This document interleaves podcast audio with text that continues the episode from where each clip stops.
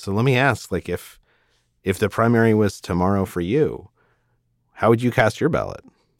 Well, I don't have to vote till March 17th, so I have time to sort this out. I really don't know. I really don't know yet. This is breaking news. Welcome to How To. I'm Charles Duhigg. As the race for the White House kicks into high gear, we've discovered that most rare of things a swing voter who is still very much undecided. My name is Anthony. I am a high school math teacher. And how old are you, Anthony? I am 25 years old. Okay.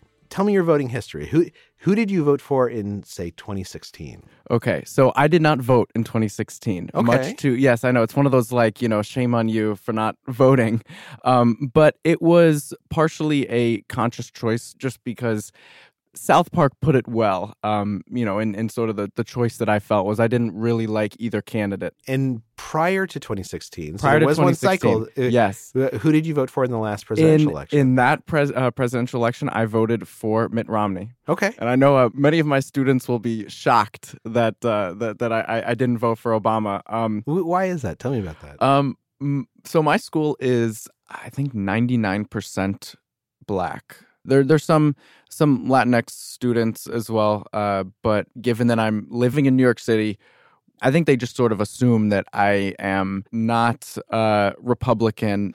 And and there's an example last year after Trump's uh, State of the Union. I was watching it the next day, um, and uh, I went to go put my my slides up on the board, and uh, it, I hadn't switched over to the slides yet, and they saw just the the, the video of Trump, and they're like. Oh, you, I knew it. You're racist. You voted for Trump. And I was like, whoa, hold on. I'm just watching the State of the Union.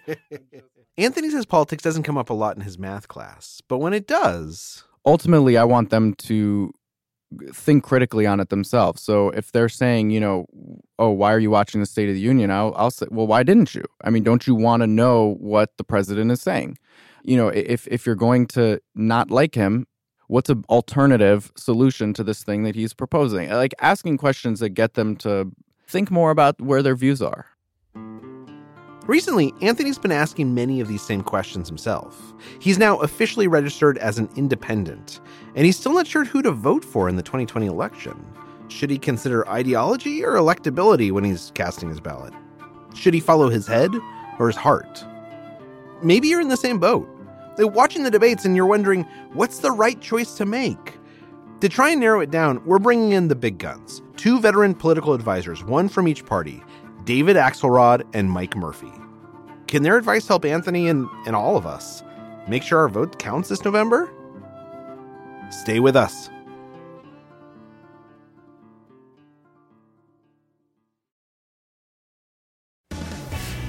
Welcome back to the lead. More now in our politics lead. If you watch cable news at all, you're probably familiar with all the pundits trying hard to sound smart, but most often just trying to fill time because they don't have anything new to say. Which is why I'm so appreciative when I see our two experts today pop up on TV, because they usually do know what they're talking about. Tonight is our friend Mike Murphy, veteran GOP strategist, longtime advisor to qualified people. people in the country to answer that question. David Axelrod, the former chief strategist for Barack Obama's presidential campaign. David, And, and I think most people know you popularly as the guy who got Obama elected president of the United States. Is is that fair? Well, it is flattering. There were a lot of people involved, and I, I give the president some credit for it too. Uh, That's it. That seems fair. Murphy, you there?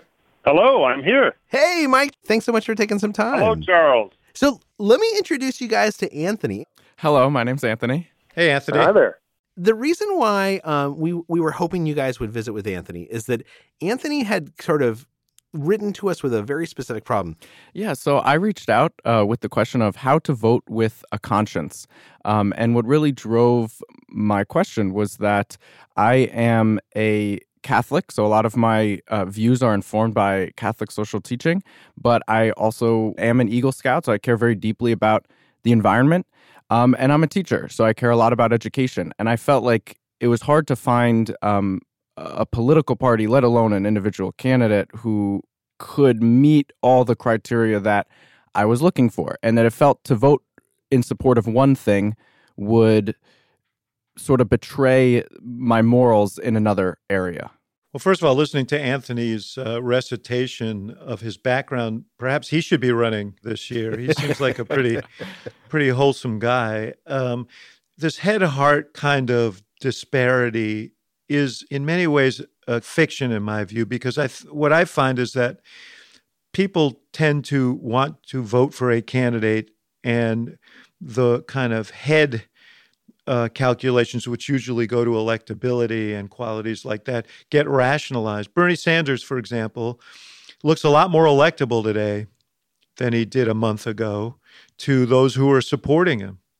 I mean, I'm a romantic about these things. I would like to vote for candidates, and I liked to work for candidates who I admired and whose values I appreciated and who I felt uh, some sort of uh, connection but uh, let's turn to the hard headed, cynical Mike Murphy and see what he has to say. uh, well, Anthony, I, uh, I agree with my friend Axelrod. You'd, you'd make a strong candidate. I, I would say this as far as figuring out kind of where your heart is, only you can know that. I, I think maybe the best trick to meet halfway is to think about all the issues uh, that the Congress could take up next year. And if, if you serve there, which would be the most important single vote you think you'd cast and kind of work backward from where you think a candidate might land on that particular issue.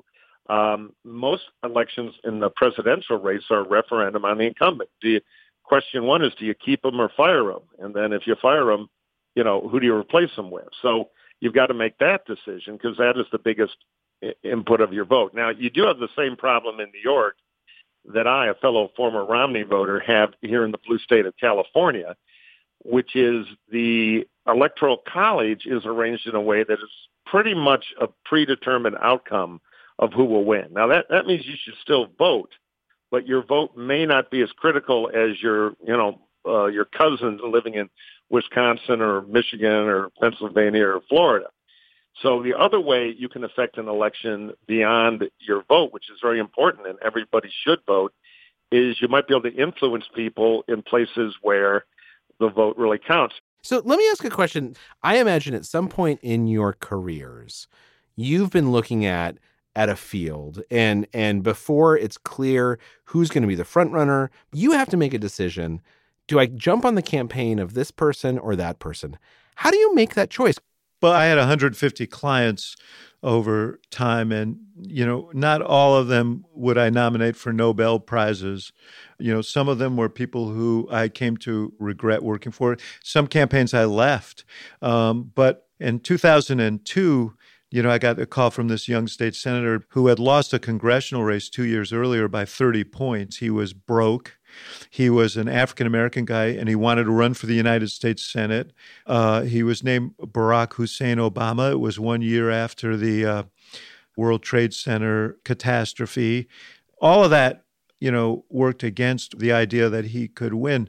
But what worked for it was just his qualities. He was an exemplary legislator. His values were good.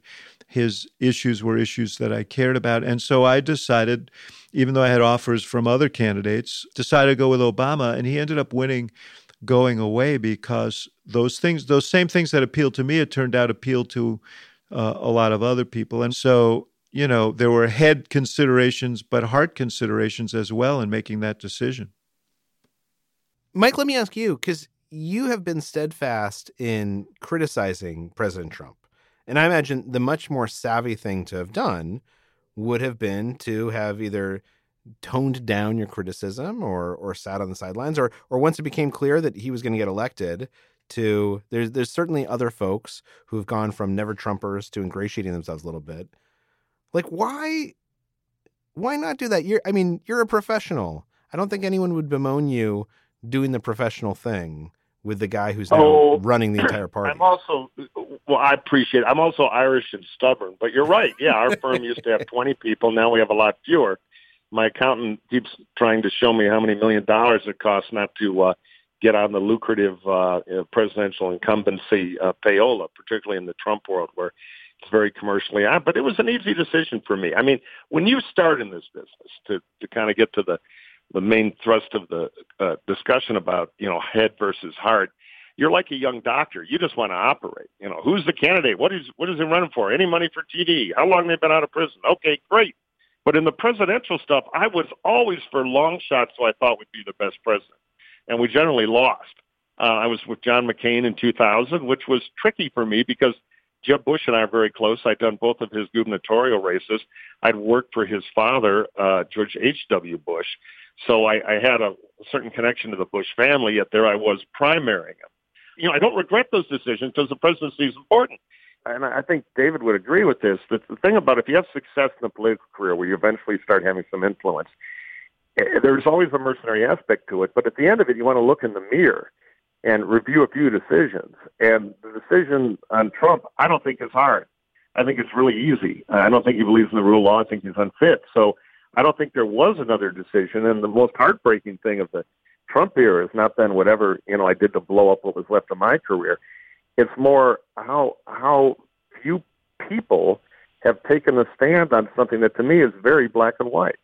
So Anthony, let me ask you, where as you're we're having this conversation right before Nevada and South Carolina, Super Tuesday is coming up. What are you considering right now? Is is Trump someone you think you might eventually support? Are you where where are you? Um, I'm definitely not supporting Trump at this time. Okay. Um, I think there's other people that would represent America on the world stage a lot better, who would uh, further the causes I, I care about better. Um, and uh, yeah, uh, right now, not supporting him. So who who are you? Like when you look at this field, mm-hmm. who are you conflicted over? Like who do you like, and, and where's the conflict for you? So th- that's that's a great question. Um, I was leaning towards Biden for for a while. Um, he's Catholic, but he's also very moderate and someone who's raised in a Republican family. Um, he was definitely more uh, attractive to me. However, in the last week or so, I, have actually come to see a lot of positives in Amy Klobuchar. Uh, she said something along the lines of that the Democratic Party should be an umbrella for everyone. And um, in particular, she mentioned people who are pro life and want to be represented in the Democratic Party in some way, and that they shouldn't, as a party, turn people away just because they disagree on this particular issue. And that was something I liked. Can I ask a question? If this thing comes to New York, uh, by the time it gets to New York and the choices between, let's just say, Michael Bloomberg and uh, Bernie Sanders, neither of whom you mentioned, mm-hmm. would you have a preference in that contest? Um, I, I don't think I know enough about Bloomberg yet, but between the two, I would have to say Bloomberg just because, as much as I like Bernie Sanders' idealism, I just don't think a lot of his plan is feasible. I, I went to a podcast and a focus group broke out. This was good. yeah. So let's take it one step further um, and say it was uh, Sanders versus Trump. Would that open up the possibility of you voting for Trump, or would you be comfortable voting for Sanders? I would be comfortable voting for Sanders, and and I know one of one of the issues that really draws this divide for me is the pro life issues. But I think Sanders' primary uh, goals are not related to to abortion. It, it, seems what's more important to him is is healthcare, economics, and those are things that I can I can definitely get behind. Now he just has to figure out which specific candidate to get behind.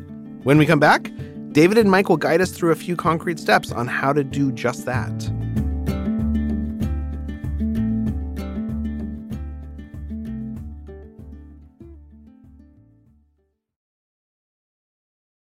We're back with political strategists David Axelrod and Mike Murphy and our swing voter, Anthony.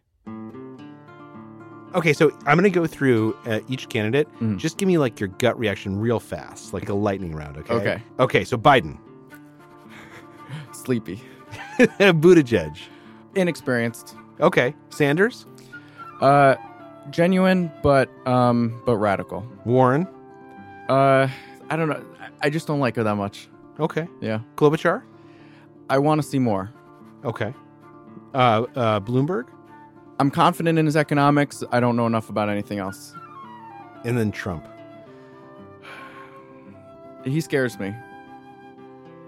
I'm hearing the dilemma of a lot of right of center voters who know that Trump is unfit, yet are ideologically uncomfortable with some of the things the various Democrats have uh, been talking about because the center of gravity in their party has been pulling left. We're, we're about to have this big fight between Bernie and somebody, and you know we're in the process now of figuring out who that somebody is, be it Bloomberg or Pete Buttigieg or Amy Klobuchar or whomever.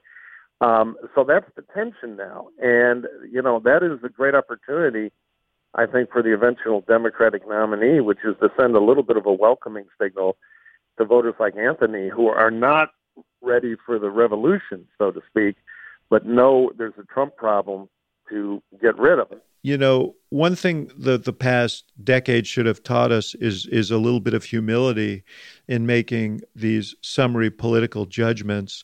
One of them is that you know Bernie Sanders would be an abject disaster and couldn't win. I think that's an open question, honestly. The one thing that I think uh, people in politics do too little is listen. Mike joked about f- turning the podcast into a focus group, but people can be counterintuitive. So it's important to approach this with an open mind and try and understand how people are making their judgments. And this kind of raises this question that I was wondering, which is, you know, both of you said, you know, you, you, you shouldn't have this. It's a false dichotomy to say follow your brain versus follow your heart. That in some ways you should like just listen to to what matters to you and follow that path. But for so many of us, we don't actually know what matters to us, right? What advice do you have for people who are trying to figure out, like, how do I prioritize these things? Well, it's hard because with each candidate, particularly for president, you kind of get a salad of things, which is certain issues they're very focused on, other issues they sort of have to be, you know, allegiant to based on the reality of the party. People are, are more complex than simple liberal conservative. You know, I always say, just imagine you're a congressman. What would be the most important single vote or piece of legislation you'd try to support if you had two years there? The other thing, what a lot of people do, voters, it's normal human psychology, is they just decide who sees the world the kind of the way what they would, because you're really voting for a proxy to make the decisions you're not going to make because you're not there. So what is their life experience, their character, their passion, their family, their experience? You just kind of sum it all up and say, all right, that's somebody I'm comfortable with representing me making those decisions behind the big desk. So here's our first technique for choosing a candidate. To figure out what matters the most to you, think of yourself as a newly elected representative to Congress. What's the single most important issue that you want to take up? If you could only cast one vote, what's it going to be on? That will put things into stark relief pretty quickly.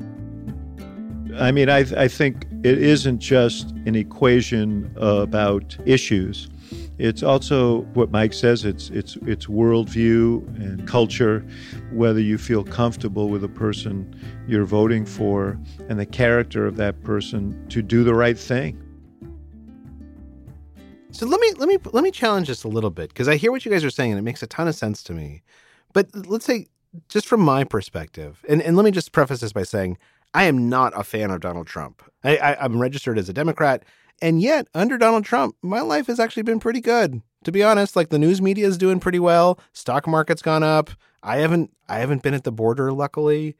I, and and I look at someone like Bernie Sanders, and I think to myself, Bernie Sanders, although he's not someone I would I would choose as my candidate, but if he was in the general, he's someone who who agrees a lot more with my values than Donald Trump does but he actually presents a real risk i think to my life like he's going to tax me and the people in new york a lot he he could take away my health care how should i parse through choosing a president based on character versus choosing a president based on my own self-interests because I, I should have the right to vote in my own self interest, right? Even if it's for someone who I hate. No, no, Charles, I don't think you should have that right.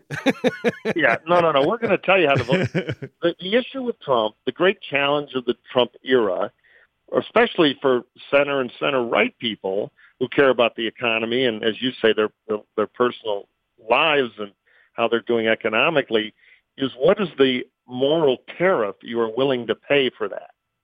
You know, if if you're a computer and and you're you're designed to pick your voting challenge purely on economic growth, then the, the, the machine without feeling or moral compass just beeps and says Trump has done well.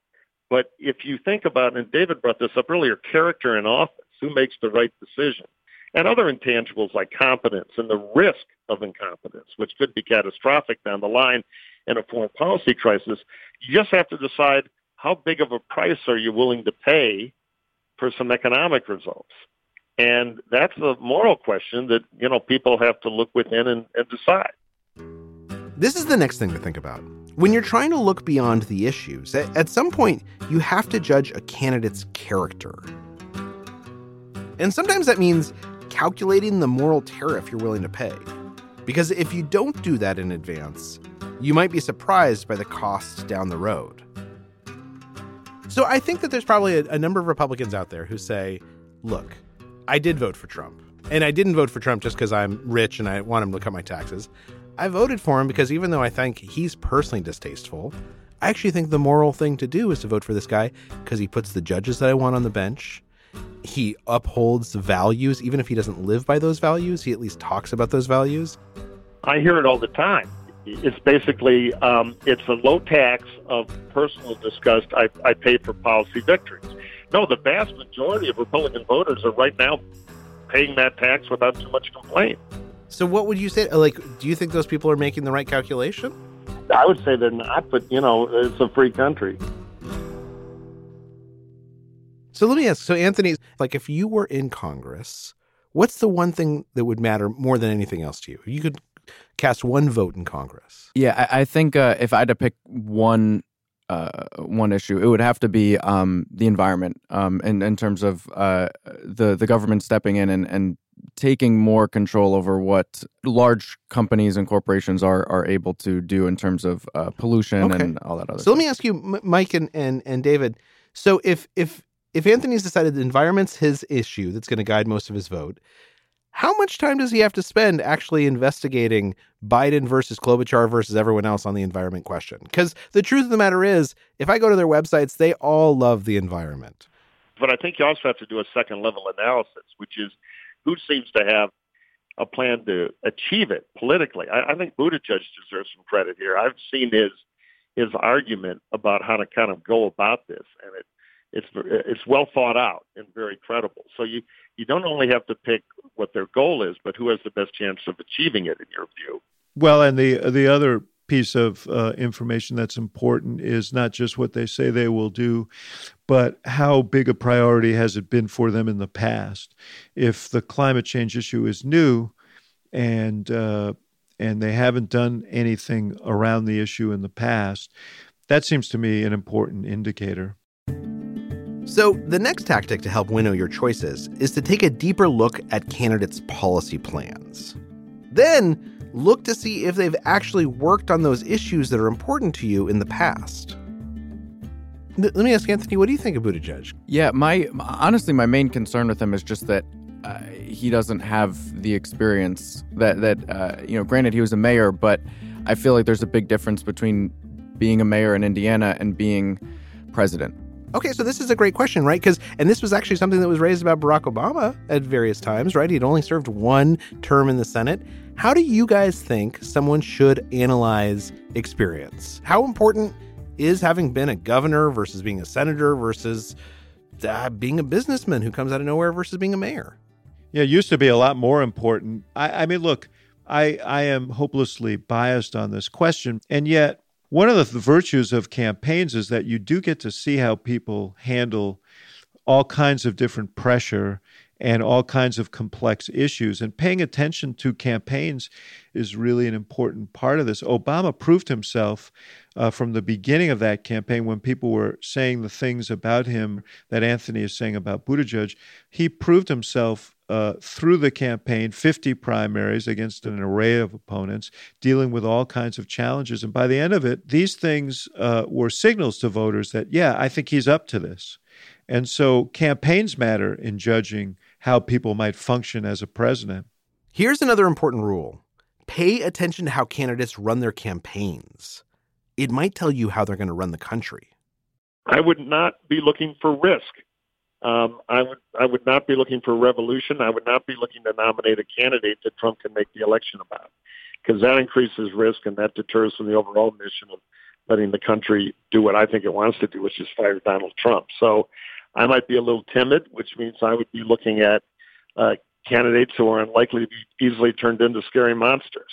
In other words, I wouldn't be for Bernie Sanders. Though I agree with David when the country is mad at the system, it elects Republicans like Trump and Democrats like Sanders. So I'd be I'd be trying to back down from that kind of horrible standoff and and and go with a little tamer, more centrist Democrat, be it an Amy, a Pete, or a Bloomberg. So let's say let's say we make it through the primary, and let's say we got Donald Trump versus Bernie Sanders. Is it moral for me to just stay home? Well, it's certainly an option in our democracy to do that. We saw people do that in 2016. The reason Donald Trump is president is because of low turnout in some key areas. Um, the reality is, one of them is going to be president of the United States. And if you believe that the president of the United States is significant in terms of the impact on the life of the country, the life of the world, and your own, then it would behoove you to make a decision one way or the other. Um, I, actually, my, my last question is, uh, what's your opinion on on independence voting voting for someone who's not in one of the two parties? I think that you want to vote for one of the candidates who is actually in contention for the presidency. You know, given the gravity of the times, I think a symbolic vote is a wasted vote. Uh, Anthony, you got to suck it up, evaluate these candidates, and cast a vote for one or the other in hopes that that person will become president. Here's our last rule. It, it, might be hard to do, but on election day, think of all those people who have fought for years so that you have the right to vote. And then review your options, think about everything you've heard, and go into the voting place and pull the lever for your favorite candidate, or at least the person you dislike the least. That's what America is all about. So, uh, the question I had was how to vote with a conscience. And I think, uh, in particular, that really the sort of the term that stuck out was that idea of moral tariff. That, you know, ultimately, you're not going to find someone who is uh, perfectly in line with the views that you hold. And that to vote for anybody who's not perfectly in line is to accept some moral tariff. You need to make a decision, but that decision needs to be one that you're going to be comfortable making. You know, sort of can you sleep at night based on the choice that you make? And so, with all these primaries coming up, hopefully we'll all make the right choice. Right for us and for the country. A week after we had this conversation, Anthony sent us this voice memo. Hello, it's Anthony, just giving you my update. After everything I've seen after the Nevada caucus as well as the debate last week, I am leaning a little more towards Pete Buttigieg and that's with me taking into account the environmental policies as well. I think it's realistic but well rounded. Um, as always, that's just how I'm leaning now. I mean, there's there's a lot of time to go before I have to make a final decision in the fall. So, candidates, there's still time to grab Anthony's vote. Thank you to Anthony for letting us into the voting booth with him, and to our veteran political prognosticators, David Axelrod and Mike Murphy. Make sure to check out their joint podcast, Hacks on Tap, and David's The Axe Files from CNN.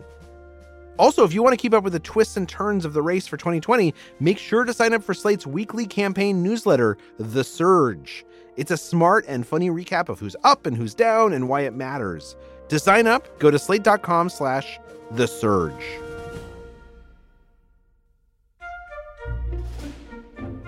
Do you have a quandary that needs a creative solution? Send us a note at howto at slate.com and we'll do what we can to help. How To's executive producer is Derek John. Rachel Allen is our production assistant, and Merritt Jacob is our engineer. Our theme music is by Hannis Brown. June Thomas is the senior managing producer of Slate Podcasts, and Gabriel Roth is Slate's editorial director for audio. Special thanks to Asha Saluja and Sung Park. I'm Charles Duhigg. Thanks for listening, and don't forget to vote.